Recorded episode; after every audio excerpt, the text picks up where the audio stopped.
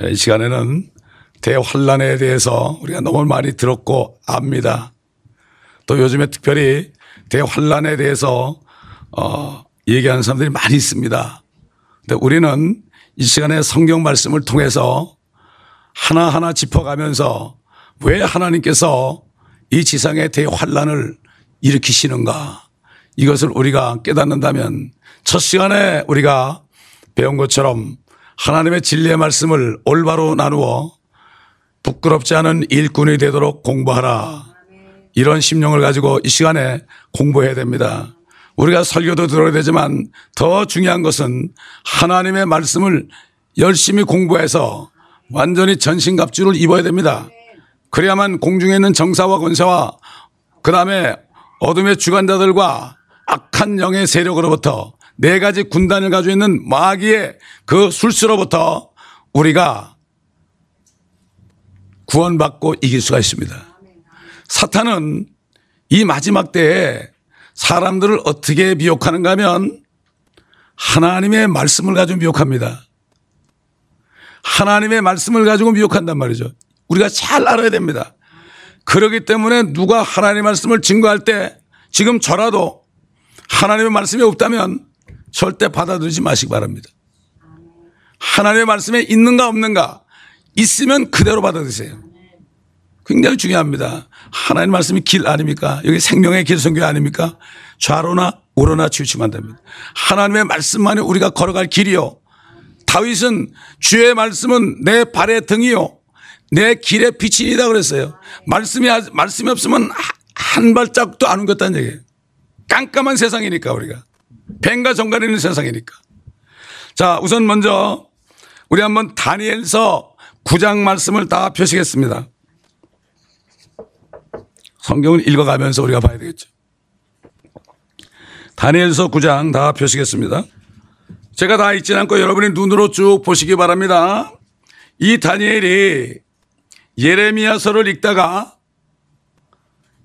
바벨론에서 70년이 지나면 풀려날 것을 깨달았습니다. 다니엘도 하나님의 말씀을 통해서 어느 때쯤 포로에서 벗어날 것을 알았습니다. 마찬가지입니다. 하나님의 말씀을 보면 모든 사건들, 휴고 사건도 그렇고 대환란도 그렇고 천연왕국도 그렇고 언제쯤 될 것이라는 것을 우리가 대충 알 수가 있어요. 이 사람은 이제는 해방되는데 어떤 기도를 했습니까? 금식하고 기도와 강구로 구하고 굵은 배옷을 입고 죄를 뿌렸습니다. 얼마나 기쁜 소식이에요? 한국이 일본으로도 독립했을 때 어떻게 했습니까? 좋아라고 그냥 환호성만 질렀다 그러다 어떻게 됐어요? 육에 터진 거 아닙니까, 여러분? 비록 해방이 됐어도 이스라엘 백성들이 하나님 앞에 아직 준비가 안 됐습니다. 그렇기 때문에 애가 탄 거죠. 금식하면서 금식은 첫째로 죄 때문에 하는 거죠. 자신의 죄, 또 교회의 죄, 국가의 죄 이런 거 가지고 그래가지고 우리는 죄를 지었고 죄악을 행하였으며 사악하게 행하였고 반역했고 주의 벽구들과 주의 명령들을 떠나가게 하였고 주의 종 선지자들 주의 이름으로 우리의 왕들과 우리의 통치자들과 우리 조상들과 그 땅의 모든 백성에게 말씀하신 것에 경청하지 않았나이다. 오 주여 의인은 주께로 돌아가고 얼굴의 수치는 오늘과 같이 우리에게 돌아오나니 즉 유다 사람들에게와 예루살렘의 거민들에게와 가까이 있거나 멀리 있는 이스라엘 모두에게 즉 주를 거슬러 범죄한 그들의 허물로 인하여 주께서 쫓아내신 모든 나라에 있는 자들에게 니다 중복이 된 겁니다. 참 단일한 사람이 참 대단한 사람이죠. 자, 그래서 20절로 넘어가 보겠습니다. 여러분이 나중에 다 읽어보시기 바랍니다. 20절부터 보게 되면 뭐라고 그랬습니까? 내가 말하고 기도하고 나의 죄와 내 백성 이스라엘의 죄를 자백하며 내 하나님의 거룩한 산을 위하여 주 나의 하나님 앞에 내 강구를 드리고 있을 때 곧 내가 기도로 말하고 있을 때 내가 처음에 환상에서 보았던 그 사람 가브리엘이 빨리 날아와서 저녁 제문을 드릴 쯤에 나에게 이르니라. 그가 내게 알려주며 나와 함께 말하였는데 말하기를 오 다니엘아 내가 이제 네게 지혜와 명철을 주려고 나왔느니라. 네가 강구하기 시작할 때 명령이 나왔기에 내가 네게 알려주려고 왔느니라. 이는 네가 크게 사랑을 받음이니 그러므로 그 일을 깨닫고 그 환상을 숙고할지니라. 70주가 네 백성과 네 거룩한 도성에 정해졌나니 허물을 끝내고 죄들을 종결시키며 죄악의 화해를 이루고 영원한 의를 가져오며 그 환상과 예언을 봉인하고 지극히 거룩한 이에게 기름 부으려 함이라. 그러므로 알고 깨달으라 예루살렘을 복원하고 건축하라는 그 명령이 나오는 때부터 메시아 통치자까지 7주와 62주가 될 것이요. 그 거리와 그 성벽이 재건되리니 곧 고난스러운 때들이라. 62주 후에는 메시아가 끊어질 것이나 자신을 위해서가 아니요 또 장차 올 그 통치자의 백성이 도성과 성소를 파괴하리니 그 끝은 홍수로 뒤덮일 것이요. 그 전쟁의 나라 끝에는 황폐함이 정해졌느니라 그가 많은 사람들과 더불어 한 주 동안 언약을 확정하고 그 주의 중간에 그가 희생자와 예물을 금지시킬 것이요 그는 가증함을 확진시킴으로 황폐케 하리니 진멸할 때까지 할 것이며 정해진 것이 황폐케 한 자에게 쏟아지리라 하더라. 여기 70주가 나옵니다. 한 주가 며칠입니까? 7일입니다. 하나님의 하루는 천년 같기도 하고요. 또 한 주는 7년과 같습니다. 어떻게 합니까? 민수기에서 보면은 그 정탐꾼들이 땅을 탐지한 날수를 따라서 40일의 하루를 1년으로 하여 40년간 너희가 죄악을 질지니 그리하여 너희가 나의 약속을 약속의 파기를 알리라. 민수기 14장 34절. 성경에 의하면 여기 70주라는 것은 70 곱하기 7이니까 490년으로 정해졌다는 것입니다. 성경적으로 볼 때. 그래서 예루살렘을 복원하고 건축하라는 명령이 나온 때로부터 7주와 62주, 다시 말해서 483년이라는 얘기예요. 왜 7주하고 62주 이렇게 나눴을까요?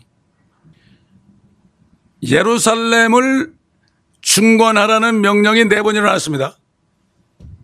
첫째는 주님이 오시기 전 536년경에 페르시아의 고레스 왕이 하나님의 전을 건축하라고 명령을 했습니다. 하나님이 고레스를 사용했어요. 내 기름 부음 받은 고레스 그랬습니다. 하나님은 느부갓네스를 사용하기도 하고 고레스를 사용하기도 하고 다리오를 사용하기도 하고요. 얼마든지 사용할 수 있습니다. 하나님은. 하나님의 목적에 의해서. 그래서 영국에 있는 제임스 왕을 사용해 가지고 성경을 번역하게 한 거예요. 최초로 말이죠. 종교 개혁 그 원문에서 이 성경을 만들게 한 것입니다. 그 사람이 잘나서가 아니에요. 하나님이 그 사람을 쓴 겁니다, 여러분. 그런데 그때는 하나님의 전을 건축하라고 그랬어요. 예루살렘 성을 중건하는 게 아니에요. 두 번째 또 주님이 오시기 전 438년경에 아 519년경에 메대왕 다리오 왕이 또 성전 건축에 대한 말을 했습니다. 근데 그것도 성전 건축이에요. 예루살렘 도성이 아닙니다. 세 번째는 주님이 오시기 전 438년 페르시아의 아닥세르세스 왕그 사람도 성전 건축을 하라고 그랬습니다. 그때 그 사람들이 뭐 권세자들이니까 그 사람들이 얘기하면 뭐 당연히 되는 거죠. 그 시대에 최고 통치자였습니다. 그 사람들이. 마지막으로 445년 전 주님이 오시기 전 445년경에 페르시아 왕 아닥세르세스의 롱기마누스라는 왕 치리 때에 그가 20년 치리하는 동안에 그가 결국은 예루살렘의 성벽을 재건하라고 그랬습니다. 이것이 느헤미야에 나옵니다. 느헤미야에 나와요. 느헤미야가 페르시아 왕 왕을 받들고 있었던 신 아니었습니까? 근심하니까 너 왜 이렇게 근심이 많으냐. 그러니까 자기 정말 이스라엘 백성들 그 예루살렘 성이 파괴되고 이런 걸 얘기하니까 허락해 줘 가지고 갔잖아요. 그런데 굉장히 힘들었어요. 여기 보게 되면은 여기 보게 되면은 다니엘서 9장 몇 절을 보는가 하면은 굉장히 어려운 때가 온다고 그랬습니다.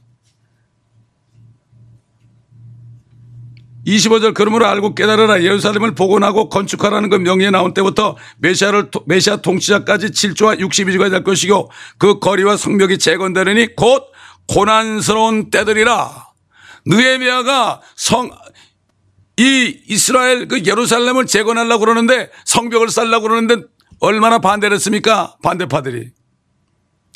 그게 바로 고난스러운 때입니다, 이게. 7주가.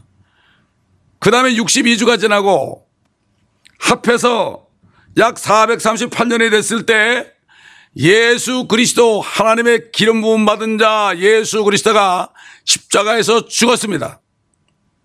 예수 그리스도는 유대인의 왕으로 오셨습니다, 여러분. 초림 때는 유대인의 왕으로 오셨습니다. 그러나 앞으로 재림 때는 만왕의 왕 만주의 주로 오십니다, 여러분. 그렇기 때문에 이스라엘의 왕이 죽으니까 이스라엘 나라가 없어진 겁니다.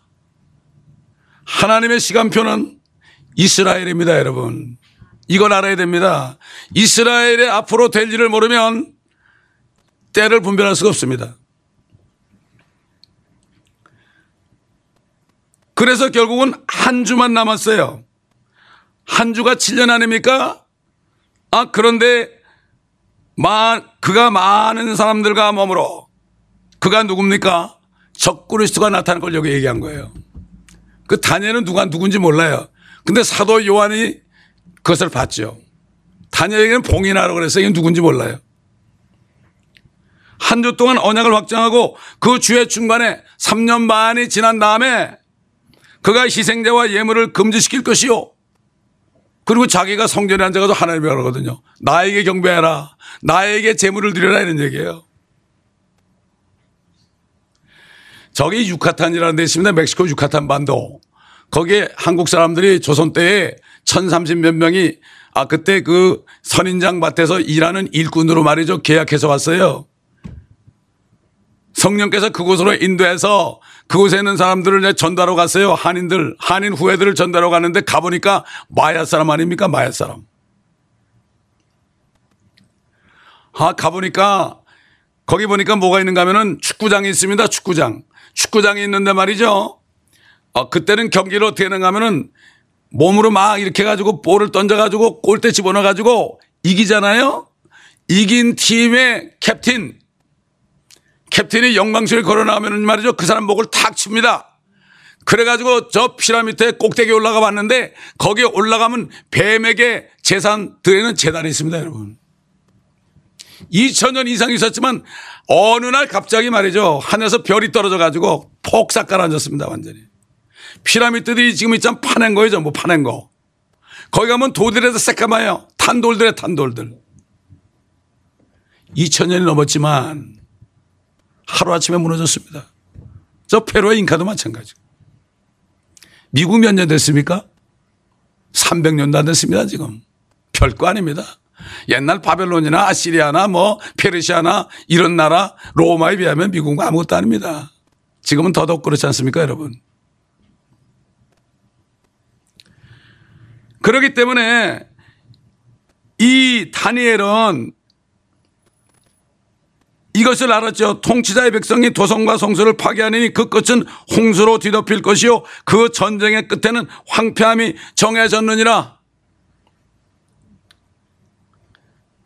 그 말을 듣고 말이죠. 다니엘이 얼마나 슬퍼했습니까? 10장부터 넘어가면 쭉 나오죠.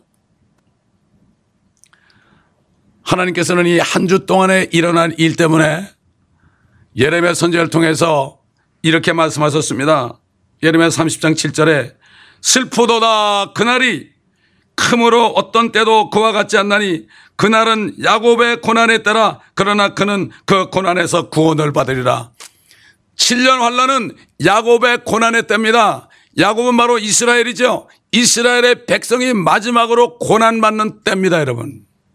하나님께서 창세기 15장 보면은 아브라함을 불러가지고 뭐라 그랬습니까? 불러내가지고요. 하늘의 별을 쳐다보고 별을 셀 수 있다면 네 자손도 셀 수 있다고 그랬습니다.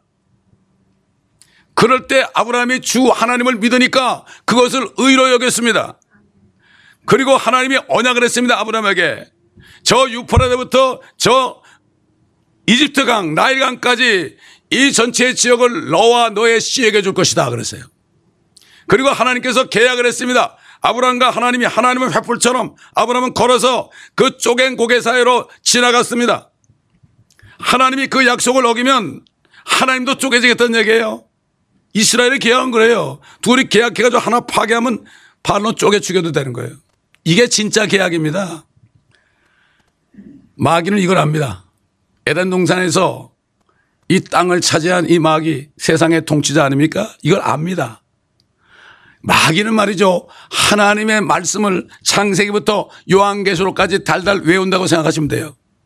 그러니까 성경을 상고해서 정확하게 알지 못하면 결국은 나중에 말씀 때문에 미혹받는 사람이 너무 많습니다, 여러분. 왜 이단이 됩니까? 제가 지난번에 얘기했지만은 성경을 자세하게 보다가 이단된 사람이 너무 많아. 저 용문상 가보면.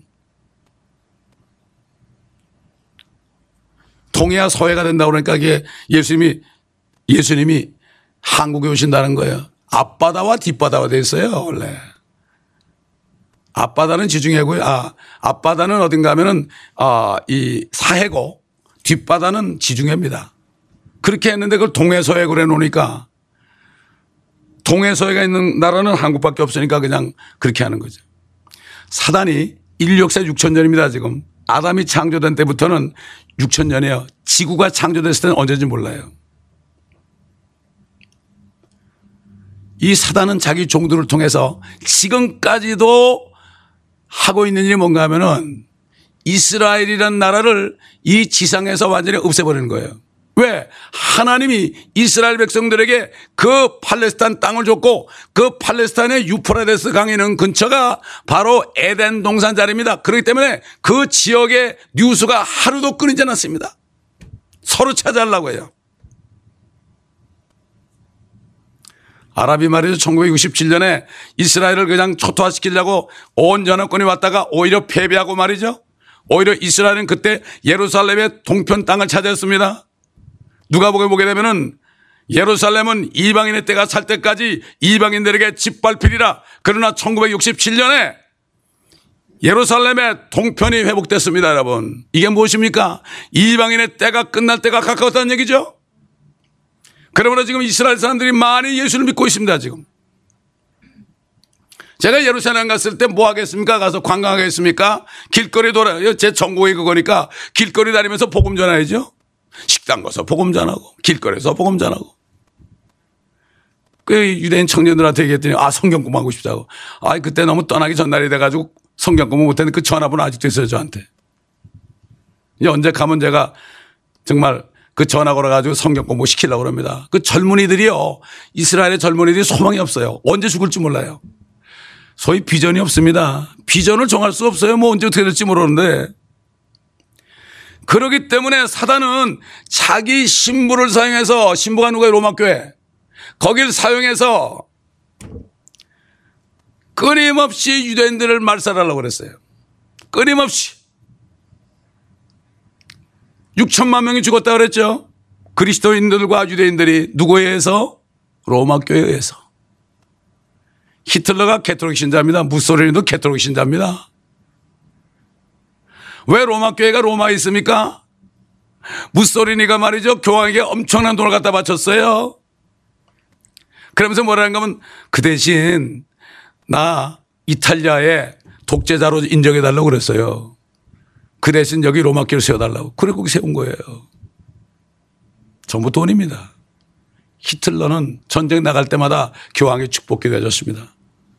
이기면은 가서 수녀들이 뒤에 따라가고 사제가 뒤에 따라가고 그 다음에 나치 군대가 탁 가고 말이죠. 이게 사진이 다 있어요 지금. 이게 비밀이 없습니다. 왜 그렇습니까? 적그리스도 편이기 때문에 바로 유대인들을 땅에서 말살하는 거예요. 지금 보세요. 지금 팔레스타인의 수반에 뭐라고 그래요? 대놓고 그러잖아요. 이스라엘은 지도에서 없어야 된다. 여러분, 이란이 어떻게 하고 있습니까? 이란이 하는 얘기가 그거예요. 그렇죠? 이란이 아무리 큰 소리 쳐봤자 핵무기 가지고 있어봤자 여러분 나같이 예레미야서 49장 보겠습니다. 예레미야서 49장 34절부터 보겠습니다. 엘람이 나옵니다. 엘람. 그 당시에 엘람이 바로 지금 이란입니다. 이란이 핵무기 가지고 있죠, 지금. 그래가지고 핵무기 가지고 이제 이스라엘을 완전히 초토화시키겠다고 그러죠. 예레미야 49장 34절부터 보면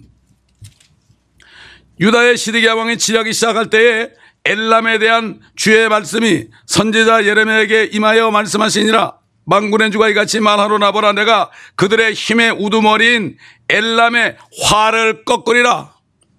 그 당시에는 핵무기 없으니까 활을 그랬죠 적그리스도도 빈 활을 가지고 나타나잖아요 그 당시에는 활이면 최고예요 말 타고 활 쏘면 되는 거예요 그 당시에는 또 엘라명에서 내가 하늘의 사방으로부터 네 바람을 가져와서 그 모든 바람들을 향하여 그들을 흩어버릴 것이니 엘람에 쫓겨난 자들이 가지 않을 민족이 없으리라. 이스라엘 민족을 흩으려는 민족은 자기들이 흩어진단 말이죠. 내가 엘람으로 그들 원수들의 앞과 그들의 생명을 찾는 자들 앞에서 놀라게 할 것이며 내가 그들에게 재앙 즉 나의 불같은 진노를 가져오리라 주가 말하노라 또 내가 그들을 쫓아 칼을 보내리니 내가 그들을 진멸할 때까지 하리라. 내가 엘람에다 내 보좌를 세우고 그 왕과 고관들을 그것으로부터 멸하리라. 주가 말하노라. 그러나 훗날에 훗날들에 내가 엘람에 사로잡힌 자들을 돌아오게 하리라. 주가 말하노라. 이 말씀 보면 아무리 이란이 떠들어도요. 옛날 아랍 연합군이 왔는데 어떻게 이스라엘이 이깁니까, 여러분?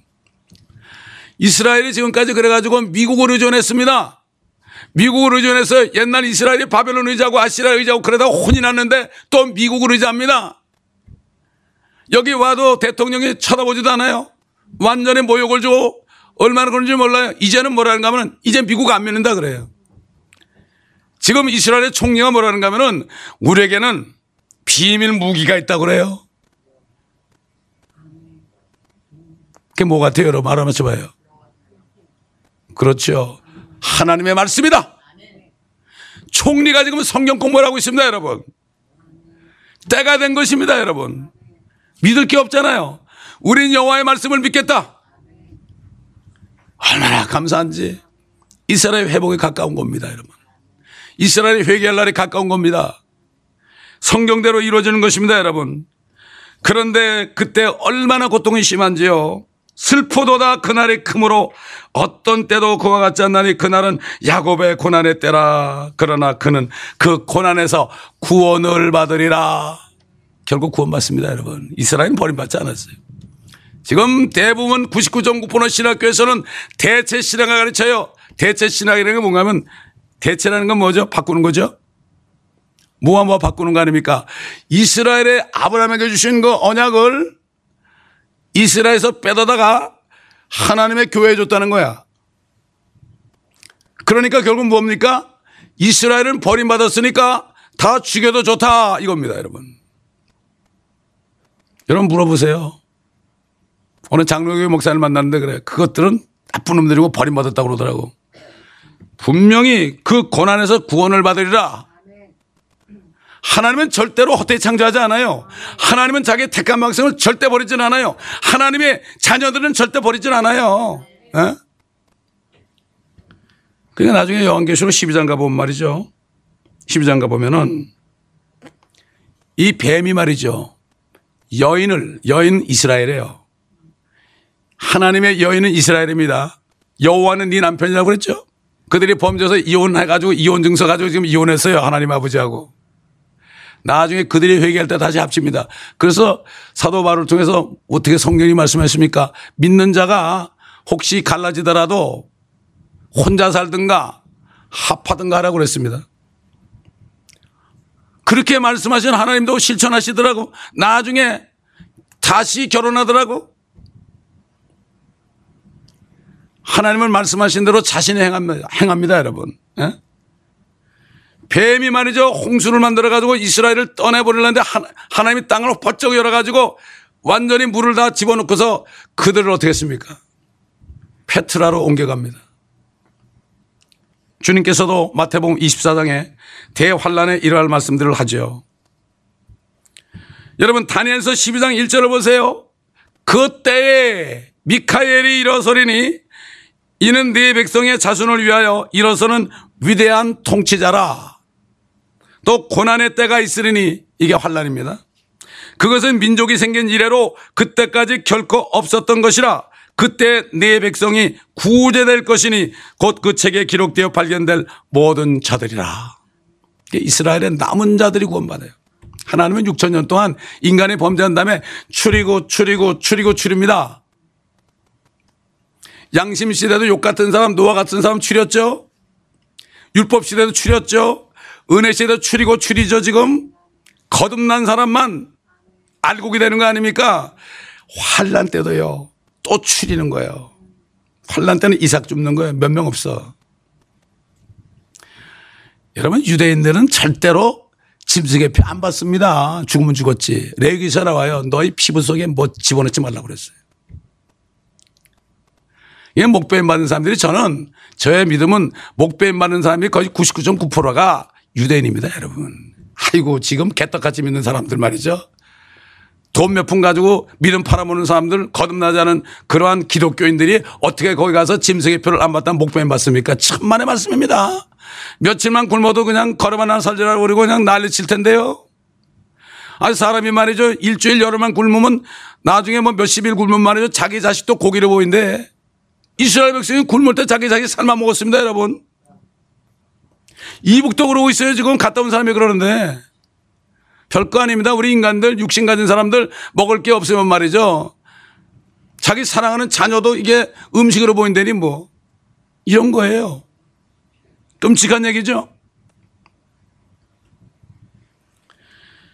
계시록 12장 7절로 9절 보게 되면 뭐라고 했습니까? 하늘에 전쟁이 있으니 미카엘과 그의 천사들이 용을 대항하여 싸우고 용과 그의 천사들도 싸우나 그들이 이기지 못하여 하늘에서 더 이상 있을 곳을 찾지 못하더라. 그리하여 그 큰 용이 쫓겨나니 그는 마귀라고도 하고 사탄이라고도 하는 예뱀 곧 온 세상을 미혹하던 자라 그가 땅으로 쫓겨나고 그의 천사들로 그와 함께 쫓겨나더라. 대환란 때 되면 말이죠. 이 마귀가 저 3층 천에서는 이미 쫓겨났습니다. 하늘에서 뜻이 이루어졌습니다. 근데 그게 이제 대환란 때 땅으로 쫓겨오거든요. 그렇게 되면 난리가 납니다. 우리 주님이 뭐라고 그랬습니까? 인자가 올 때는 노아 때와 똑같다고 그랬습니다. 물론 시집가고 장가하고 먹고 마시고 그것도 같지만 그 안엔 깊은 뜻이 있습니다. 하늘의 천사들이 내려가지고요. 사람, 사람처럼 내려가지고 세상에 이쁜 여자고 결혼해가지고 몰랐어요. 거인들 낳습니다, 여러분. 그래서 다 쓸어버린 겁니다. 그래서. 자기 위치를 떠났잖아요. 마귀가 왜 마귀 됐습니까? 자기 위치, 덮는 그룹이었어요, 마귀는. 하나님의 보좌를 덮는 그룹이고, 온 우주 만물에, 만물에서 성가대지자였어요. 착착착 성가대지자였어요. 그러니까 하나님과 결혼을 내다가 이걸 땅에 떨어진 거죠. 하늘에서 뜻이 이룬 것처럼 땅에서도 이루어지이다. 마귀가 쫓겨난 것처럼 이 땅에서도 마귀가 쫓겨나고 이제 불못에 떨어진 것이 아버지의 뜻이니이다. 이렇게 기도하라 그런 겁니다, 여러분. 주님이 가르친 길의 뜻이 그겁니다. 왕국이 임합시며 다이 킹덤 감 이걸 나라의 임합시며 이렇게 놨잖아요. 왕국이에요. 그리스도의 왕국이 임합시며 적그리스도의 왕국을 물리치고 그리스도의 왕국이 임합시며 땅에서도 아버지 뜻이 이루어지이다. 왕국과 권세와 영광이 아버지께 영원히 있사옵나이다. 너희는 이렇게 기도하라고 그랬습니다. 요즘에는 그리스도의 왕국도 모르고 적그리스도의 왕국도 모르고 또 어떤 사람은 반쪽만 알고 뭐 New World Order 프리메이슨 뭐 일루미나티 VeriChip 이런 건 다 아는데 그리스도의 왕국이 어떻게 되는 거 모르면 어떻게 돼요? 지피지기이면 백전백승이나 적을 알고 나를 알아야 되는데 아무리 적을 알아도 나를 모르면 안 되는 거예요. 적을 모르고 나만 알아도 안 되는 거예요. 우린 둘다다 알아야 됩니다. 그래서 하나님께서는 모든 사람이 구원을 받았으면 만족하지 말고 진리의 지식에 이르기를 원하느니라. 진리는 하나의 말씀이죠. 창세부터 요한계시록까지 이거를 자세하게 공부해야 돼. 도시까지. 그렇지 않으면 큰일 납니다. 얼마나 성경이 중요한 말이죠. 예수님이 그랬잖아요. 지금은 이 나라가 내게 속하지 않았다. 그건 무슨 뜻이죠? 지금은 아니라는 게 앞으로는 내 나라가 왕국이 된다 이런 얘기죠. 은자를 빼놓으세요, 은자. 지금, 그럼 어떻게 돼요? 그거 가지고 말이죠. 성경을 막에 바꿔놓으니까 그거 가지고 우리가 여기서 왕노릇 해야 된다는 거야. 우리가 여기서 멸류관 썼다는 거예요, 지금. 주님은 저 위에 있고. 우리는 왕같이 돼가지고 목사들이 잘 살아야 되고 목사들이 벤스 타야 되고 말이죠. 어떤 교회는 뭐 그렇게 얘기하니까 어떤 성도가 감동받아가지고 링컨 컨티넨탈을 사주니까 거기다가 뭐라고 그러는가 하면 여러분 이 차는 달리는 궁전입니다. 자기 왕이니까. 이런 말도 안 되는 얘기 나오는 거예요. 아브람과 이삭과 야곱이 거부였으니까 당신들 거부돼야 된다고 어떤 교회는 말이죠. 예수 제벌을 만들겠대. 이런 예수 제벌이 어디 있습니까 세상에? 먹을 것과 입을 것 있은 종 족한 줄 알고 그러는데 예수 제벌 만든대. 그래가지고 천불씩 나눠줘가지고 저기 저 못 사는 날에 천불씩 줘가지고 너희 장사가지고 돈 벌으라는데 말이 됩니까? 거부가 되라는 거야. 건물을 줘놓으니까 돈이 필요해서 그런 거죠. 주님께서 내가 교, 교회에 계실 때 절대로 집 지지 말라고. 교회 빚 지지 말라고. 날 우리 성도들이 그러더라고. 우리 멕시코로 가니까 아, 목사님 우리 배한대 사가지고 아, 한번 그렇게 하자고 그러면서 그거 한번 헌금해보라고 그랬더니 5천 불을 헌금했어. 그래서 아, 이거 가지고 다운페이 하고서 아, 배는 사재 그래서 내가 속으로 아이고 그러지 마시라고 속으로 그렇게 한 다음에 뭐란가 하면 우리 메케닉이 하나 있었는데 한 친구가 한 형제가 있었는데 신문 보고서 중고로 좋은 거 한번 골라보라 했더니 3,500불짜리 나왔어. 그래서 그걸 가지고 수년을 다녔어요. 한, 한 15만 마일 된 거. 그리고서 그거를 갖다 줬더니 거기서 아마 지금까지 있을 거야, 아마. 그거 전도하러 다녀, 그거, 그거 싣고 다니면서. 멕시코는 흔차가 좋습니다, 여러분. 흔차가. 그러니까 이제는 사탄이 오게 되면 말이죠. 또 노아 때처럼 천사들이 쫓겨나니까 어떤 일이 벌어지겠습니까, 여러분? 상상할 수가 있죠. 그러니까 말도 못해요. 그러므로 이 7년 대환란은 이스라엘 백성에게 한 일회가 정해진 겁니다. 야곱의 고난 때예요. 하나님의 자녀하고 상관이 없습니다, 여러분. 성령을 나누어야 돼요. 그래서 이스라엘 백성에게 한 일회가 남겨졌다. 마지막 기회를 준 거예요. 그래서 거기서 회개한 사람들, 남은 자들만 뽑아서 천년왕국에 들어갑니다. 우리 시편 34편, 24편 한번 보세요. 시편 24편. 시편 22편은 예수님이 십자가에 달려서 고통스럽게 하신 말씀들이 기록됐고요. 그 다음에 이제 은혜 시대 성령이 오셔서 은혜 시대 됐잖아요. 그 주 여호와는 나의 목자시니 23편은 은혜 시대 예언이요. 24편은 은혜 시대가 끝나고 나중에 주님이 오실 때 천년왕국에 대한 말씀이에요. 자, 보세요. 누가 들어가는가 천년왕국에. 24장 1절부터 땅과 거기에 충만한 것은 주의 것이요 세상과 그 안에 사는 자들도 그러하도다 이는 그가 바다들 위에 땅에 기초를 두셨으며 큰 물들 위에 그것을 세우셨습니다 주의 산에 오를 자가 누구며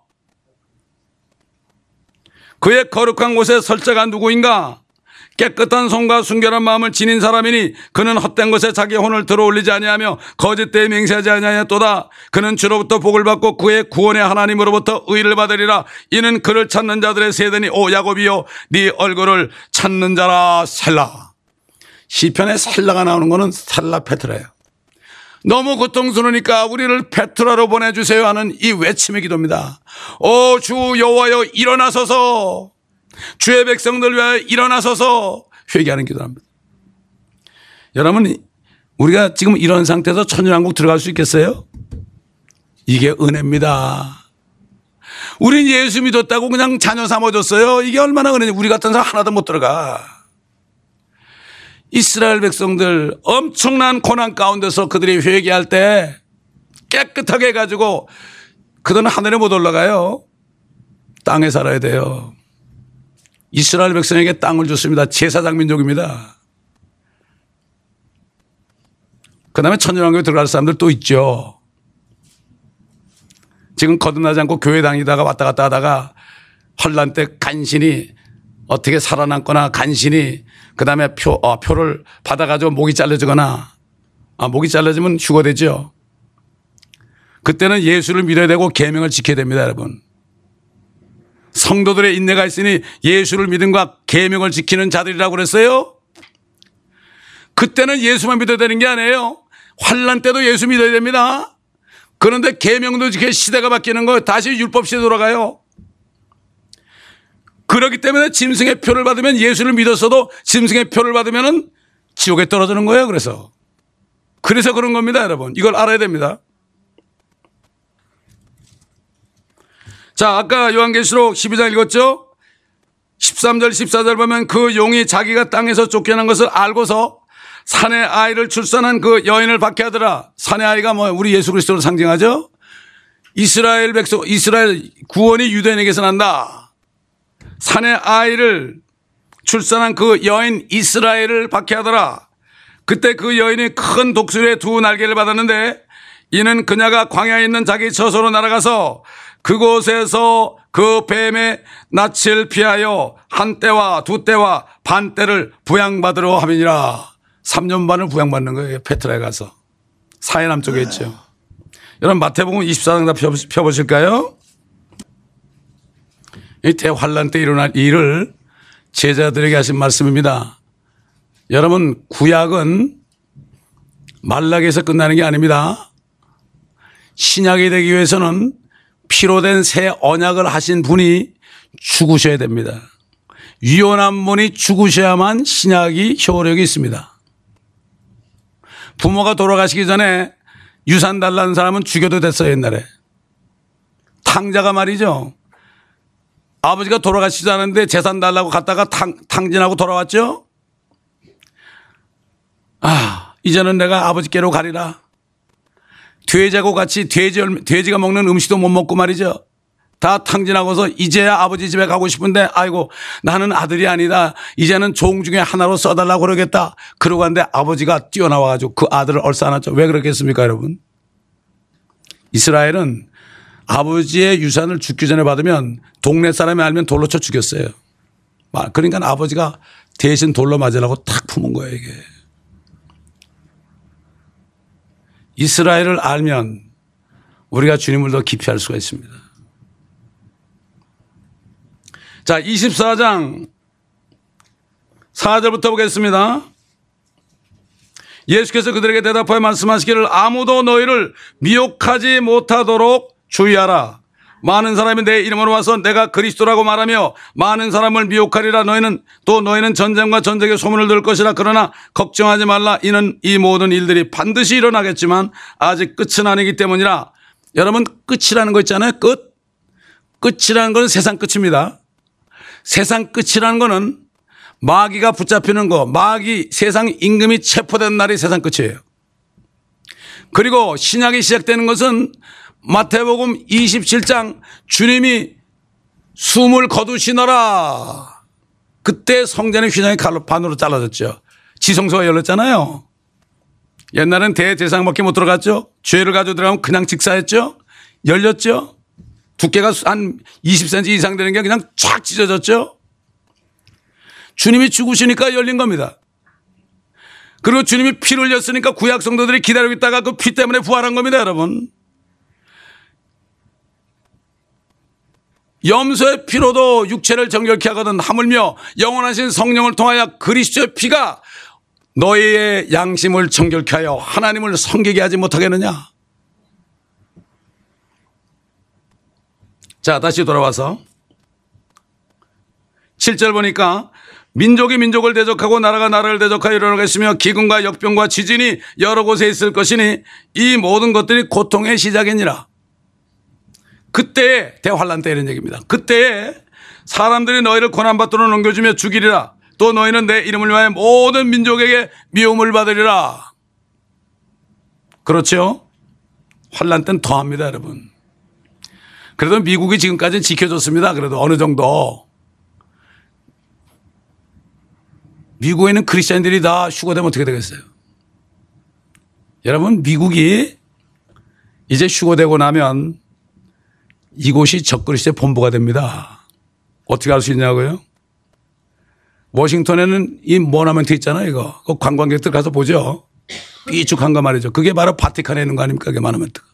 그리고 거기 길들이 바티칸에 있는 길하고 똑같이 되어놨어. 아주 이미 준비 다 해놨어요.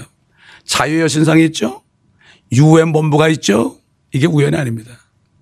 그래서 교황이 여기 오면은 100만 명이 모입니다, 여러분. 어느 목사가 설교하는데 100만이 모입니까? 미국은 이미 가톨릭 국가가 됐습니다. 개신교 다 통틀어 합쳐도 가톨릭 반도 못 따라가요, 여러분. 이걸 우리가 알아야 돼요. 가톨릭 대통령이 생긴 이후로 말이죠. 공립학교에서 십계명이 없어지고 주기도문이 없어지고 성경 공부가 없어졌습니다. 어떤 흑인 여자가 sue를 했거든요. 아, 종교 자유가 있는데 왜 차별하느냐? 아, 그래가지고 이겼단 말이에요. 그러니까 애들이 십계명이 없고 그게 없으니까 아이들은 뭐가 죄고 뭐가 뭐 죄가 아닌지 몰라요. 그래도 우리 세대들은 옛날 도덕 배우고 상강오륜 배웠잖아요. 이 아이들은 말이죠. 교회에서 배우지 않으면 배울 데가 없어요. 요즘에 교회에서 가르칩니까? 기타나 띵띵띵띵 치고 놀리죠. 애들 비유 맞춰요. 워싱턴에 제가 갔을 때 워싱 아 유카탄 갔을 때 워싱턴에서 어떤 전도사가 애들을 끌고 왔는데 말이죠. 애들한테 절절절절 매더라고. 아니 전도사가 애들한테 절절 매 그랬더니 아유 말도 마세요. 여기 목사님 아들 장로님 아들인데요. 내가 쟤들 비유 건드렸다는 나는 잘려요 그러더라고 그래서 차라리 관둬라 그랬어. 이게 실정입니다 지금. 제가 목회하니까 뭐 전도사진 뽑으려고 하니까 돈 얼마 달라고 그러고 건강보험 해달라고 나는 한 푼도 못 받는데 그러더라고 그래서 야 갚아내라 그랬어. 차라리 내가 하겠다 내가. 어? 이런 시대입니다. 신학교 나면 취직하려고 그래다. 한국에서는 예비교사 떨어지면 거기 갔다가 목사 된다고 그러잖아요. 사실 그래요. 어떤 목사가 간증하는데 자기 예비교사 떨어져서 목사 됐는데 신학교 다니면서 술 먹고 담배 먹고 다 했대 자기가. 그러면서 울면서 간증하는 목사, 젊은 목사의 간증을 들어본 적이 있어요. 자, 계속해서 보겠습니다. 10절 그때는 많은 사람이 실족하게 될 것이며 서로 잡아서 넘겨주고 서로 미워하겠으며 또 많은 거짓 선자가 일어나서 많은 사람을 미혹하리라. 불법이 성행함으로 많은 사람의 사랑이 식어지리라. 그러나 끝까지 견디는 자는 구원을 얻으리라. 사람들이 이걸 보고 자꾸 우리가 끝까지 견뎌야 되는데 이것은 유대인들이 대환란에서 끝까지 견뎌야 돼. 짐승의 별 받지 말고. 환란 때한 얘기예요, 이거. 이 왕국 복음이 여러분 성경 천국 복음 돼 있죠? 은혜 복음이 아닙니다. 이 왕국 복음이 모든 민족에게 증거되기 위하여 온 세상에 전파되리니 그런 후에 끝이 오리라. 그때는 왕국 복음이 전파됩니다. 지금은 은혜 복음 전파해야 돼요. 왕국 복음이라는 건 뭔가 하면 이제 예수님이 왕으로 오신다 이런 얘기예요. 그게 왕국 복음이에요. 지금은 은혜 복음이 누구나 예수만 믿으면 영원한 생명 받는다 이겁니다. 환란 때 가면 그 복음이 다 올라갔어요 이미. 요한계시록 4장에 나오잖아요. 이리 올라오라 할 때 다 교회가 올라가는 거예요. 거듭난 성도들만 올라가는 거예요. 그때 가서 왕국 복음이 온 세상에 전파돼 왕이 오신가 회개하라. 천사들도 말이죠. 영원한 복음을 전합니다. 날라다니면서 하나님을 두려워하라 그럽니다. 하나님은 사랑이시다 그러진 않아요. 여러분 요한계시록 강해 아닌가 강해가 아니니까 권하지 못하겠는데 왕국 복음이 전해집니다. 이 선교 단체들이 말이죠. 이걸 몰라 가지고 아, 아직까지 뭐 종족이 말이지 어? 수천 종족이 아직 복음이 전파 안 됐으니까 주님 오실란 멀었대. 은혜 복음이 휴거가 세상 끝이 아닙니다.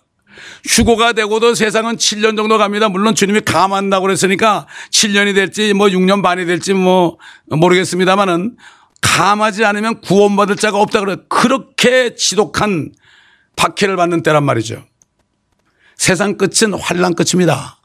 예수님이 오셔서 세상 왕 마귀를 붙잡을 때 그게 끝이에요. 그래서 7년 할 때는 천국 복음, 왕국 복음이 전파되는 거예요.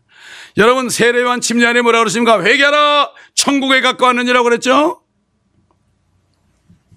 저는 옛날에 구원받고 그거 읽을 때 너무 좋더라고. 영어로 보니까 Kingdom of Heaven is near at the hand 그래. 그래서 아이고 주님 오시려면 손 너비만 기다리면 되겠네. 야 나는 재수 좋은 사람이다. 이제 거듭났는데 금방 오시니까 나는 정말 운 좋은 사람이다. 그랬어 나는. 아무리 기다려도 안 오셔. 아, 그러네 누가 나오더니, 아, 1992년, 아, 10월 28일에 오신대. 그래서, 야, 너무 좋다. 그래서 나는. 그때 그거 뭐, 듣고서 예수님 기다리는 사람 다 좋아했지, 처음에는. 몰라가지고. 알고 보니까 그 천국은요, 예수님이 왕으로 오셨잖아요? 그러니까 이스라엘 나라가 있고요. 백성이 있는데 왕만 없었거든. 왕이 오시니까 어떻게 돼요? 그들이 그 왕을 영접하면 어떻게 됩니까? 거기에 천국이 이루어지는 거예요. 지상 천국이 이루어지는 거라고요. 여러분 천국이라는 게 말이죠. 우리가 이 생각을 버려야 돼요. 천국이라는 게 하늘에 불불 날아다닌다. 그게 아닙니다. 지구도 어디 있습니까? 하늘에 있어요. 여러분 이 땅을 한번 파들어가 보세요 한번. 팔 수 있다면. 그러면 밑으로 떨어지죠. 하늘로 떨어지는 겁니다 여러분. 지구도 동그라니 있어요. 옛날 사람들은 말이죠. 넓적해가지고 한참 가다 보면 낭떠러지 떨어진다 그랬어요. 이젠 그렇지 않죠. 선지자 이사가 그랬죠. 원형지구에 앉으신 하나님께서 내려다 보니까 이 지상의 거민들은 메뚜기 같다고 그랬죠. 원형지구라서 원형지구. 그때부터 알았어. 2700년 전에. 과학자들은 모를 때.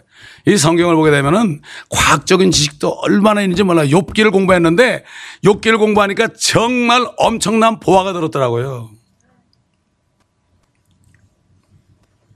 그 성경을 자세하게 알면은 정말 세상 어떤 학자하고도 얘기할 수 있어요. 그들의 코를 납작하게 할 수 있습니다, 여러분. 왜? 하나님의 지혜가 있는데요. 하나님의 지혜가 있는데.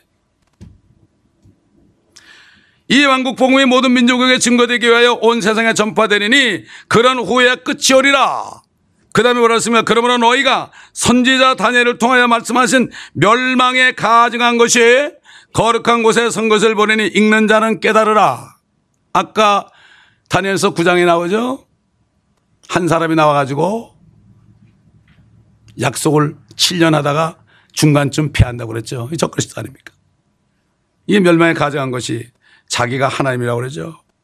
그때 유대에 있는 자들은 산으로 도망하라. 어디 있는 자들이요? 유대에 있는 자들이에요. 유대, 이스라엘이요.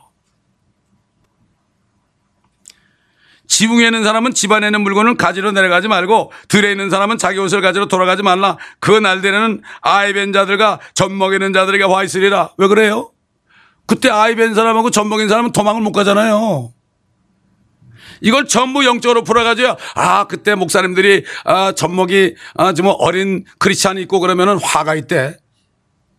아니죠. 이거는 유대인에게 하신 말씀이에요. 성경을 잘 나눠 봐야 돼요 우리가. 물론 유대인에게 하신 말씀 선지서들도요. 교리적으로는 유대인들에게 해당되지만요. 영적으로 우리가 다 정의할 수 있어요. 예를 들어 호세아 같은 거 말이죠. 이스라엘이 범죄하니까 야 호세아 보고 너 창녀하고 결혼하라고 그랬잖아. 이스라엘이 창녀됐단 말이죠.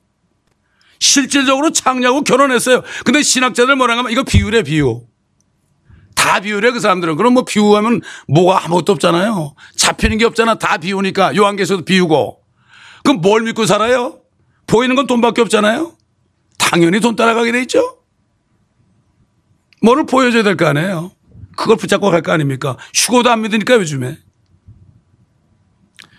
자, 20절 보겠습니다. 너희는 피난하는 일이 도망가야 되는 게 피난하네요. 피난하는 일이 겨울에나 안식일에 일어나지 않도록 기도하라. 왜 그럴까요?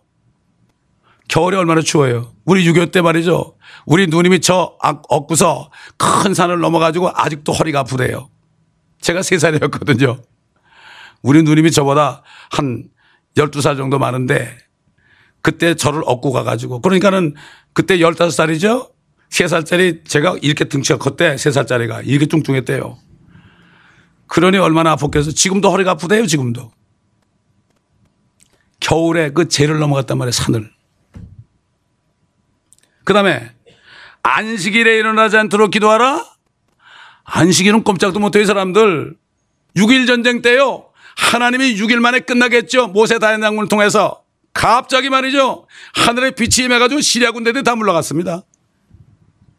그 사람들은 지금도 안식일 지켜요. 제가 중남미를 선교하다가 이제 본토를 공격해야 되겠다. 저 스페인하고 포르투갈 아닙니까? 고들 본토 아니야 본토. 캐톨릭의 본토 아닙니까? 이 모든 땅들 저기 로마에 있는 선생님께서 가서 땅에다 키스한 곳은 전부 다 저주받았어요.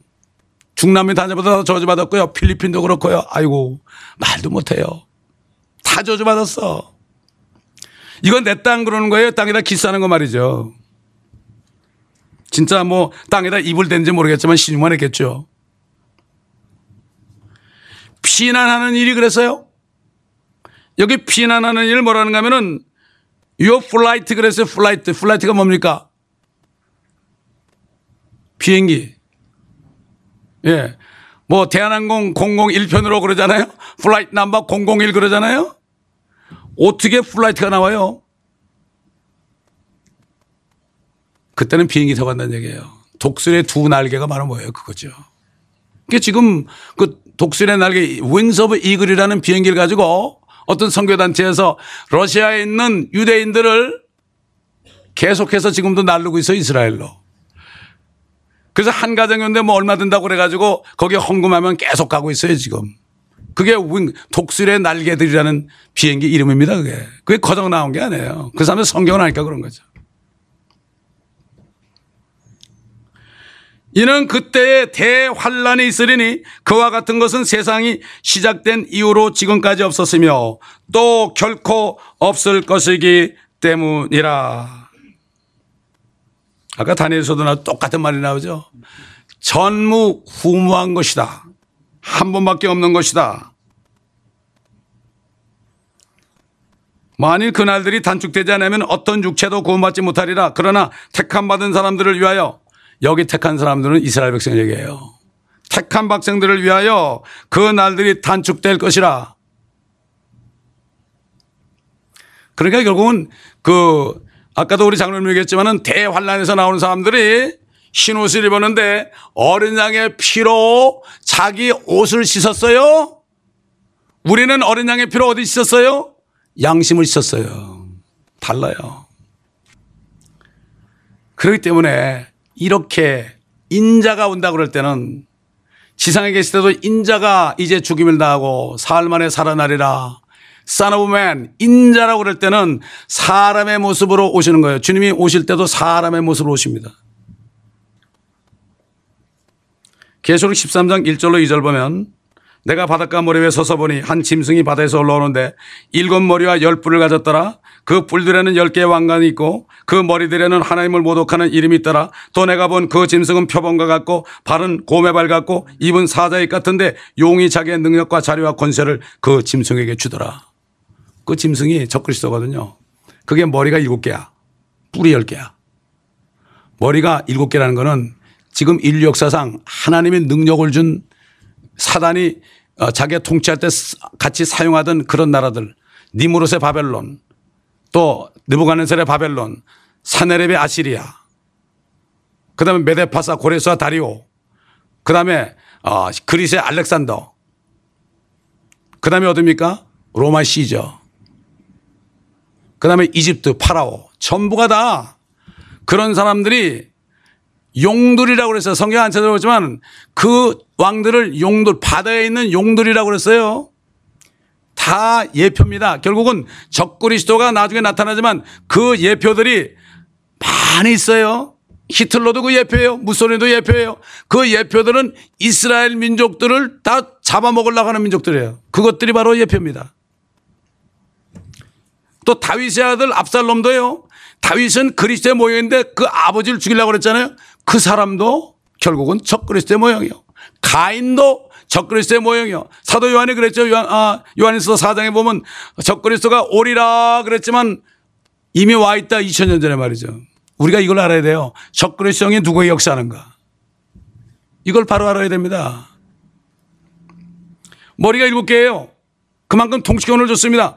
뿌리 열 개죠. 나중에 대환란 때 어떻게 돼요? 열 왕이 등장하죠. 용은 마귀는 일곱 머리 열 뿔인데 일곱 머리에다가 멸류관을 씌웠습니다.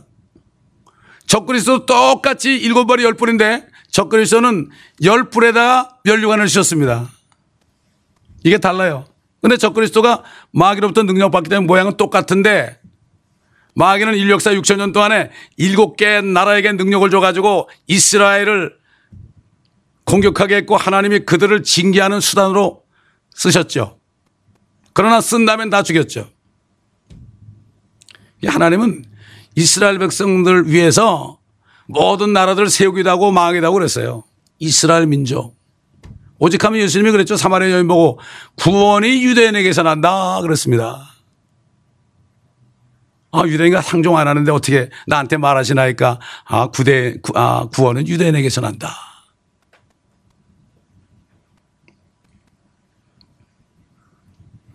호세아 13장 6절로 8절 보면 이런 말씀이 있어요. 그들의 초장에 따라 그들이 배불렀으니 그들이 배불렀으므로 마음이 교만해져 나를 잊었느니라. 그러므로 나는 그들에게 사자같이 될 것이요 길가 표범같이 나는 그들을 주시하리라. 나는 새끼들을 잃은 곰처럼 그들을 만날 것이요 그들의 심장에 거풀을 찢고 거기에서 내가 그들을 사자처럼 먹어치울 것이니 들짐승이 그들을 찢으리라. 여러분 적그리스의 모양이 어떻게 생겼습니까? 표범처럼 생겼죠? 근데 머리에는 일곱 머리가 열 풀이 있습니다. 표범이 어떻게 생겼습니까? 아래는 하얗습니다. 위에는 노랗고 까만 점이 있습니다. 합중국입니다, 여러분. 미국이 바로 유용 아닙니까? 세 종족이 같이 살고 있지 않습니까? 그리고 로마, 로마 사람들이 지금 이민 와서 만든 게 여기는 이미 미국이에요. 자꾸 사람들은 옛날에 아 저기 옛날에 유럽이 이제는 12개 아, 열 나라가 되면은 저게 적그리스도 나온다. 유럽 대통령이 적그리스도라고 그랬죠? 잘못 짚었죠? 세상 돌아가는 거 보고서 아 이럴 그럴 듯하다 그래서 하면 성경 해석하는 거 아니에요. 그거는 성경은 성경으로 해석해야죠. 이유 공동체라고 그러면 안 돼요. 성경 그렇게 얘기하잖아요. 사자가 나오고 표범이 나오고 말이죠. 곰이 나옵니다. 그래서 요한계시록 공부하면 나오고 다니엘서도 나오죠. 그 세 가지 복합한 짐승처럼 말이죠. 적그리스도가 그들을 그렇게 괴롭힌다 이런 얘기죠. 그러니까 적그리스도도 하나님이 쓰시는 거예요. 쓴 다음에 주님 오셔가지고 바로 불못에 쳐넣어죠. 거짓 선지자고. 근데 마귀는 천년 동안 저 봉인해가지고 무정에 쳐넣었다가 나중에 잠깐 꺼내죠. 왜 그렇습니까? 엄청난 사람이 천년 동안 사는데 자기 주제도 모르고 아 요즘도 그런데 말이죠. 잘 먹고 잘 살면 주제도 모르고 하나님 안 믿고 예수 예수가 누구야 그러는데 그때 예수님이 지금 아 예루살렘의 왕으로 딱 앉아 계시는데 말이죠. 그때는 주님이 통치한다 시편에 보면 주께서 통치한다고 말하라 그래 그때 전도하는데 그때도 환란 때도 전도하고 14만 4천을 전도하고요. 천년왕국 때도 전도해요. 주님이 통치한다 땅에 내려와서 안 믿어요. 어떻게 그럴 수 있을까? 그때는 말이죠.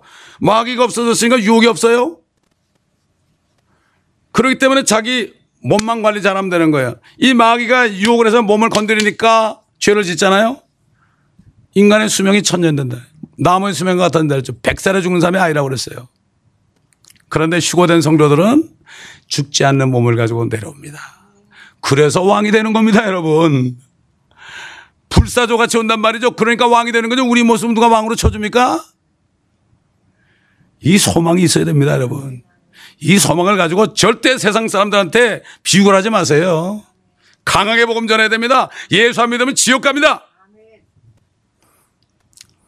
어떤 초등학생이 말이죠. 대학 교수가 지나가더래. 놀이터 놀고 있는데. 그래서 아저씨 예수 믿으세요? 그러니까. 아니, 그러니까. 예수 안 믿으면 지옥 가요. 그랬다고 그러니까. 입맛 지옥이 어디 있어, 맺기는. 화를 냈어요? 그, 그 아이가 생글생글 웃으면서 아저씨 왜 화내요? 지옥이 없는데. 그렇잖아요. 지옥이 없으면 아, 그런 거 아니야. 잘 가르쳐 줘야 되잖아. 한 대 때리면서 입맛 지옥이 어디 있어, 있기는. 그왜 화를 내세요? 그랬어? 그리고 애는 또 놀아, 막 놀아. 그 교수가 밤에 자는데 잠이 안 오는 거야. 잘라고 그러면 자꾸 그 소리가 들리는 거야. 왜 지옥이 없다고 그러면서 왜, 왜 화를 내요? 그렇게 그렇게 하다가 그 사람이 고민 고민하다가 어떻게 어떻게 해서 그 사람이 구원받았대요.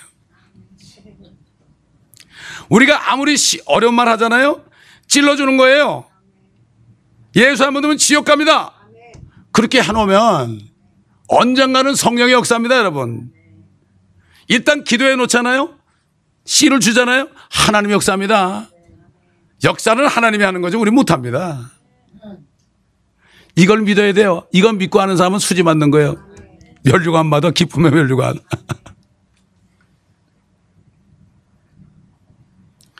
에스겔서 6장 14절 뭐 다 찾아볼 수고 에스겔서 공부하다 보면은 이스라엘 백성들이 얼마나 고통받는가 나와요. 그러므로 내가 내 손을 그들 위에 펴서 그 땅을 황폐하게 하리니 정령 그들이 모든 그들의 모든 거주지에서 디블랏을 향한 광야보다도 더 황폐하게 하리라. 그리하면 그들이 내가 주 여호와인 줄 알리라. 하나님이요. 이스라엘 백성은 지금까지도 지금 계속 신기하는 게 뭔가 하면 나 예수가 하나님인 것을 알리라 이거예요. 예수아가. 2006년에 108세로 세상 떠난 이스라엘의 그 라피가 있잖아요. 그 사람이 죽으면서 뭐라는가 하면 내 유서를 1년 후에 열어봐라. 그래서 1년 후에. 그 1년 기다려 열어보니까 나는 예수아를 만났다. 나는 예수님을 만났다. 그분이 나보고 내가 메시아라고 그랬다. 이렇게 써놨어요. 그리고 뭐라는가 하면은 샤론 수상이 이제 앞으로 죽을 텐데 그 사람이 다시 아 그 사람이 완전 아 그 사람이 죽게 되면은 그분이 온다고 그러더라고 그랬어요. 그분이 몇 년 동안을 콧말 상태를 있다가 최근에 이제 뉴스가 나오는데 그분이 곧 죽을 것 같대. 뭐 그걸 믿는 건 아니지만 여러 가지 징조를 볼 때요. 이스라엘의 랍비면 말이죠. 우리가 정신을 신경을 좀 써야 됩니다, 여러분. 하나님은 첫째는 유대인이에요. 그리스도의 복음 예수 믿고 청구하는 것도요. 첫째는 유대인에게요. 둘째는 헬라인에게로다예요. 제가 로마서를 다시 읽다가 첫째는 유대인에게 그런데 눈이 깜짝 놀랐어요. 아, 이거 유대인에게 복음 전해야겠구나. 그래서 제가 주스퍼 지저스 만나가지고요. 그 사람들 유대인 전도 기간 아닙니까? 그래서 통역하고 있어요, 지금까지. 그 사람들은 여기서 성기사 파송해가지고 6월절마다 다니면서 이스라엘에서 다니면서 바로 6월절 양이 바로 예수다. 이걸 전하고 있다고요. 많은 핍박을 받죠. 에스겔서 7장 16절 17절 보면 그러나 그들 가운데서 도피하는 자들은 도피하여 골짜기의 비둘기처럼 산들 위에 있을 것이요. 산으로 도망하라 그랬죠? 에스겔서에 나와요. 산들 위에 있을 것이요. 모두가 각기 자기 죄악 때문에 슬피 울리라. 저 그리스도가 쫓겨가지고 산으로 도망가서 얼마나 죽겠어요. 먹을 것도 없고. 발발발발 떨면서 아유 슬프다 슬퍼 슬퍼. 아까 예레미야 있는 것처럼 말이죠. 슬프도다. 그날이 크므로 어떤 때도 그와 같이 안 나니 그랬잖아요. 예언한 대로 이스라엘 백성들이 산으로 도망가 가지고 골짜기의 비둘기처럼 산들 위에 있을 것이요. 모두가 각기 자기의 죄악 때문에 슬퍼하리라. 모든 손들은 유약하고 밥만 먹었으니까. 모든 무릎들은 물처럼 연약하리라. 어, 이러는 거죠. 물처럼 되는 거예요. 얼마나 힘이 없으면 그러겠어요 그렇기 때문에 요한계시록 6장부터 19장 중반까지, 아, 18장까지는 일곱 인과 일곱 나팔과 일곱 대접이라는데 호리병으로 되어 있어요. 호리병은 이렇게, 이렇게 된 병입니다. 이렇게 붙죠. 일곱에, 왜 일곱입니까? 한 해마다 하나씩 하는 거거든요. 그게 동시에 일어나요, 여러분. 그게 동시에 일어난 걸 하다 보니까 순서로 썼는데 아마 그랬더니 여러 군데 나와요. 그게. 그렇기 때문에 동시에 이루어지는 그러니까 7년 환란이죠. 그게. 일곱. 하나님은 일곱으로 움직입니다. 꼭. 일곱으로. 그렇기 때문에 지금 대환란에 넘어가는 사람들 구원받지 못한 유대인들 또 거듭나지 못한 기독교인들 또 구원받지 못한 이방 민족들 우리가 전도하는 이유입니다. 한 사람이라도 전도해야 되는 거예요. 베리칩 받으면 지옥 간다 그러지 말고 아, 구원도 못 받은 사람한테 베리칩 받으면 지옥 간다 그러면은 그 나 베리칩 안 받으면 지옥 안 가겠네. 그렇게 그 알게 되면 큰일 나는 거예요, 이거. 전도부터 해야 돼, 전도부터. 자기가 거듭나면 받으려도 안 받아요. 어떤 바보가 받아요. 성령이 들어오시는데 그걸 받아요? 거꾸로 됐어요. 그게 사람들을 겁을 주는 거예요. 헌금을 막 거두는 거예요. 난 그런 사람이 있었다니까. 우리 교회에 들어왔었어요, 그 사람이. 한 번은 내가 설교하고 났더니 목사님 이번 설교 제목은 뭐라 그럴까요? 아니 그 내가 그 설교문에서 제목 써놨잖아. 그러니까 아 이 정도 가지고는 사람들이 꿈쩍도 안 한대. 뭔가 좀 이상한 걸 써야 되는데 제목을. 그러면서 뭐라고 하면 이거 제 밥줄이거든요. 그러더라고. 그 나와버렸어요. 별 사람 다 있어요 여러분. 저에게도 별 사람 다 왔다 가셨습니다 여러분. 진리만 전하니까 싫은 거예요. 아무것도 없잖아요. 뭐 교회에서 말씀, 목사가 말씀 매김되는 거지 뭐 할 일이 뭐가 있습니까? 말씀 매기면 양들이 살찌면 자기가 알아서 말씀에 순종하게 되고 축복받는 거지 뭐 축복받아라 그런다고 봤습니까 여러분? 그저 내 양을 매기라 그랬죠? 세 번씩이나 그랬죠? 그것만 하면 되는 거예요. 우리 어릴 때 목사님들은 그거밖에 안 했어요. 그렇기 때문에 이 대환란은 거듭난 그리스도인하고 상관이 없어요. 그렇기 때문에 우리는 주님이 환란 전에 데려가시는 거예요, 여러분. 이걸 알아야 돼요. 그래서 환란 전입니다, 여러분. 아멘. 물론 요한계시록 4장에도 나오지만은 이리 올라오라는 거 교회 시다 지나고 인이 띄어지기 전에 이리 올라오라 그랬죠? 여러 가지를 종합해 볼 때 그렇습니다. 그렇기 때문에 우리는 에녹처럼 믿음으로 에녹은 죽음을 보지 않고 옮겨 졌으니 그가 옮기기 전에 하나님을 기쁘시겠다는 증거를 가졌느니라. 바로 우리가요. 지금 나는 주님이 내가 죽기 전에 주님이 공중에 오실 것을 믿나이다. 여러분 그렇게 한번 살아보세요. 연세가 많이 드신 분도요. 그렇게 한번 믿음을 가져보세요. 그것 때문에 더 오래 살 수 있어요. 이건 성경에 나오잖아요. 시몬과 안나 보세요. 우리 한번 마지막으로 마태복음 24장 아, 32절 보겠습니다. 무화과 나무의 한 비유를 배우라. 그 가지가 유연해지고 잎이 나오면 여름이 가까운 줄 너희가 아나니 이와 같이 너희도 이 모든 것을 보면 그 일이 가까이 곧 문들 앞에 이룬 줄 알라. 진실로 내가 너에게 말하노니 이 세대가 지나가기 전에 이 모든 일들이 이루어지리라. 하늘과 땅은 없어져도 내 말들은 결코 없어지지 아니하리라. 이것 역시 유대인들에게 대환란을 얘기하면서 환란 끝에 주님이 오실 때가 언젠가 이걸 얘기하는 거예요. 그러면 휴거는 자동적으로 7년 전쯤 되겠죠? 무화과 나무는 이스라엘이죠. 나무가 연화해졌죠. 1948년에 수천 년 만에 나라가 생겼죠. 제가 가서 그 예루살렘에서 전도할 때 그랬어요. 사람들한테 참 당신들 복받은 민족이야. 왜 그러더라 그래서. 아니 지금 수천 년 동안 이스라엘이라는 이름은 변한 적이 없잖아요. 독특하지 않습니까? 한국만 해도 뭐 이름이 바뀌었잖아요. 뭐 신라 백자 고구려 뭐 고려 뭐 이조 뭐 그러면서 바뀌었잖아요. 또 공화국도서 제1, 2, 3, 4뭐 그러고 그랬잖아요. 이스라엘은 이스라엘 그 하나야 하나. 그 다음에 여러분 성전세가 얼마입니까? 옛날에 한 세겔이죠. 한 세겔. 그게 지금 이스라엘의 화폐가 셰켈, 셰켈. 그게 세겔이에요, 세겔.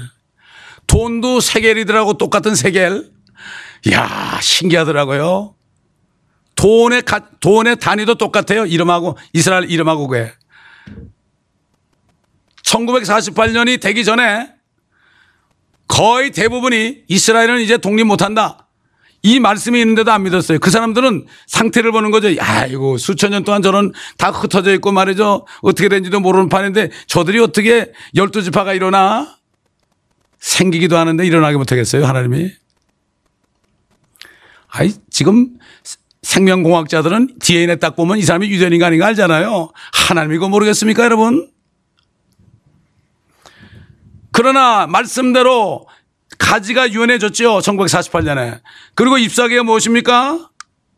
이스라엘 민족들이 지금 많이 크리스찬들이 되고 있습니다. 그건 메세넥주라고 그러죠. 지금 이스라엘 본토만 해도 말이죠. 메세넥주가 15,000명 이상이에요. 이게 기적이죠. 그래서 전 세계에 사는 이스라엘 유대인들 중에 몇 명이 크리스찬 되는지 모르겠지만 그 본토 그 사람들 전도를 열심히 합니다. 옛날 회복이라는 영화에 보게 되면은 나오지 않습니까? 그 영화에.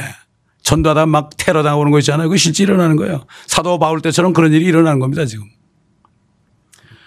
유연해지면은 여름이 가까운 줄 아나니 너희가 아나니 여름이 뭔가 이스라엘의 여름은 추수 때입니다. 한국 여름은 미국 여름은 추수 때가 아니죠. 한참 자랄 때죠. 가을이 추수 때죠. 이스라엘은 여름이 바로 추수 때입니다. 끝이란 말이죠. 이와 같이 너희도 이 모든 것을 보면 그 일이 가까이 곧 문들 앞에 이른 줄 알라. 진실로 내가 너에게 말하노니 이 세대가 이스라엘이 회복된 이 세대가 지나가기 전에 이 모든 일들이 이루어질 것이라. 휴거와 지상 재림이 이루어질 것이라. 한 세대가 몇 년입니까? 모세를 통해서 말씀했죠. 우리의 날수가 70이요. 강간하면 80이라도 우리가 멀리 날아가나이다. 70이요, 80. 강간하면 80이니까. 제가 이스라엘이 독립할 때 태어났거든요. 그 해. 저 결혼한 날짜는 이스라엘이 독립한 날 5월 14일이에요. 희한하죠, 그것도. 참 너무나 감사한 거예요, 이게. 그래서 저는 그렇기 때문에 주님, 나를 보세요, 나. 내 세대 아닙니까? 왜? 이건 제 믿음입니다, 여러분. 여러분 믿음은 어떨지 몰라도 그 믿음을 가지시면 에녹처럼 믿음으로 죽음을 보지 않고 옮기올 것을 믿었습니다, 여러분. 히브리서 11장은 믿음, 믿음, 믿음, 믿음. 믿을 때 그렇게 된 거예요. 믿을 때 천지가 하나님이 창조한 것을 알게 된다 그랬어요. 우리가 믿을 때 하나님 알게 되죠. 알고 믿으려면 안 돼요. 신학교 가서 아무리 배워보세요. 하나님 몰라요. 믿어야만 하나님 알게 되어 있습니다, 여러분.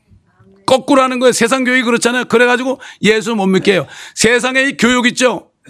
하버드 간다고 자랑하는 사람 보면 참, 아이고, 참 정말 답답하구나.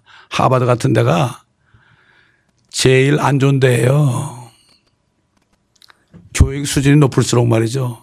진짜 안 좋은데요. 예일? 거기는 해골종단인데요. 뭐를 모르는 거예요. 아니 뭐 성도들은 몰라도 괜찮아요. 목사님들이 아 우리 아들 하버드 갔다고 뭐 축복한다고 이런 거 보면 아이고 세상에 저렇게 안타까울 수가 있을까. 뭐 갈 수도 있겠죠. 그러나 그거 가지고 자랑할 것은 못 됩니다. 거기 가서라도 전도하면 되겠죠. 자랑할 것은 못 된단 말이죠. 세상 교육이 완전히 영적인 세계 하나님의 나라를 파괴하는 것이 돼버렸어요. 과학과 교육이 그렇게 됐고 철학이 그렇게 됐습니다. 노략질 당하지 말라고 그랬죠. 이거를 바로 알아야 됩니다. 근데 이걸 알고 얘기하면 사람들이 저, 아, 당신 너무, 당신 너무 좀 유별나게 믿는 거 아니야? 유별나죠. 유별난 사람, 거듭난 사람이 올라갑니다, 여러분. 그렇기 때문에 대환란에 대해 걱정하지 마시고 여러분이 거듭났으면 거듭나서 새 피조물이 됐으면 이전 것은 지나고 보라 새 것이 되었으면 걱정할 필요 없지만 아직까지도 걱정이 되신 분들은 내가 거듭나지 않았나 한번 자신을 살펴보기 바랍니다. 사도 바울이 그랬죠. 고린도 교회 성도들에게 너희가 믿음 안에 있는가 너희 자신을 시험해 보고 자기 자신을 확증하라. 너희 안에 그리스도가 계신 것을 너희가 스스로 알지 못하느냐? 그러면 그렇지 않으면 너희는 버리는 자아니라고 그랬습니다. 그러나 우리가 버림받은 자가 안 된 것을 감사한다고 그랬어요. 사도 바울이 감사한 게 그거예요. 그리스도가 안에 있는 것 때문에 감사했습니다. 그리스도의 기쁨이 충만했습니다. 그래서 그래서 사도 바울은 돌에 맞아가지고 죽었을 때 하늘에 갔다 왔죠. 그래가지고 부시시 일어나니까 제자들이 깜짝 놀랐어요. 깜짝 놀랐는데 사도 바울은 병원으로 안 갔습니다, 여러분. 바로 피가 철철하는 상태에서 성 안으로 들어갔어요. 돌로 친 성 안으로 들어가서 어디 갔겠습니까? 교회로 갔습니다. 가서 장로들을 선임하고 은혜 안에 꾸준히 있으라. 그러면서 사도 바울이 뭐라 하십니까? 나는 교회에 대한 염려를 내 육신에 채우노라. 여러분 진짜 말이죠. 상 많이 받으시려면 교회에 있는 여러분 섬기는 교회에 그 지체들을 섬기세요 여러분. 지체들이 여러분을 뭐 공격하고 여러분을 속을 새기잖아요. 그 모든 것을 내 육체에 채워야 돼요. 내가 다 받아야 돼요.